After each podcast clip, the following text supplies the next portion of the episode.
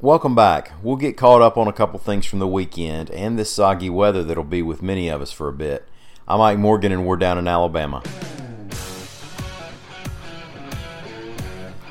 An Alabama man was killed Friday in that Chicago workplace shooting that left five employees of the Henry Pratt Company dead and five police officers shot.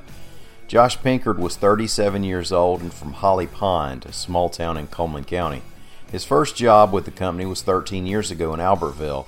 He leaves a wife, Tara, and three kids.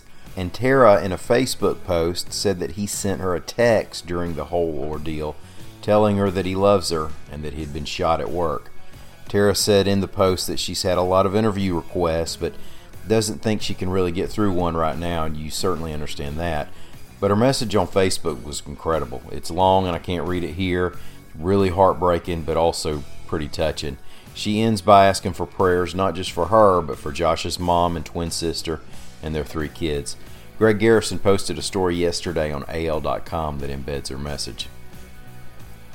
The owner of a small tech business in Alabama will square off against the United States Post Office this week before the U.S. Supreme Court, according to a story by the Associated Press. Mitch Hungerpiller lives in Birmingham and did computer consulting work. He told his story to the AP, and it goes like this While doing his work for companies, he noticed all the stacks of returned mail that they would have to deal with. So he developed a system of barcodes, scanners, and databases that supposedly saved tons of time and money processing that returned mail. He founded Return Mail Incorporated, and what his clients do is to route their returned mail to his company, and his company would handle it and help the clients update their addresses. Hungerpiller got a patent, and he thought he might be about to partner with the post office when the post office developed its own system that is very similar to his, he says. Return Mail's business suffered, and the company took the Postal Service to court.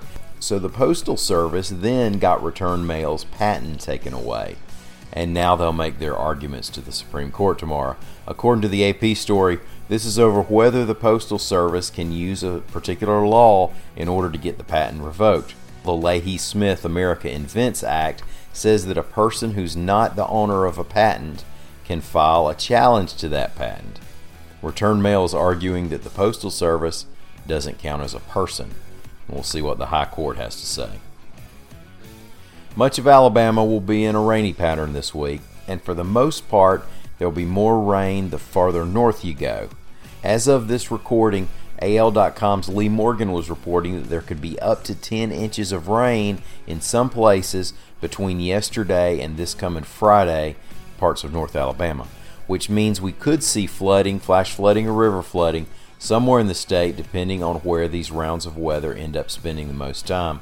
The Weather Service in Huntsville is thinking we could, just could, end up with some places looking like Christmas 2015 or even the spring 2003 flooding, if you remember those. For an updated and detailed forecast, check out al.com/weather today. Now, thanks so much for listening. We'll be back again tomorrow and every day this week. In between, y'all come check us out on the internet at al.com.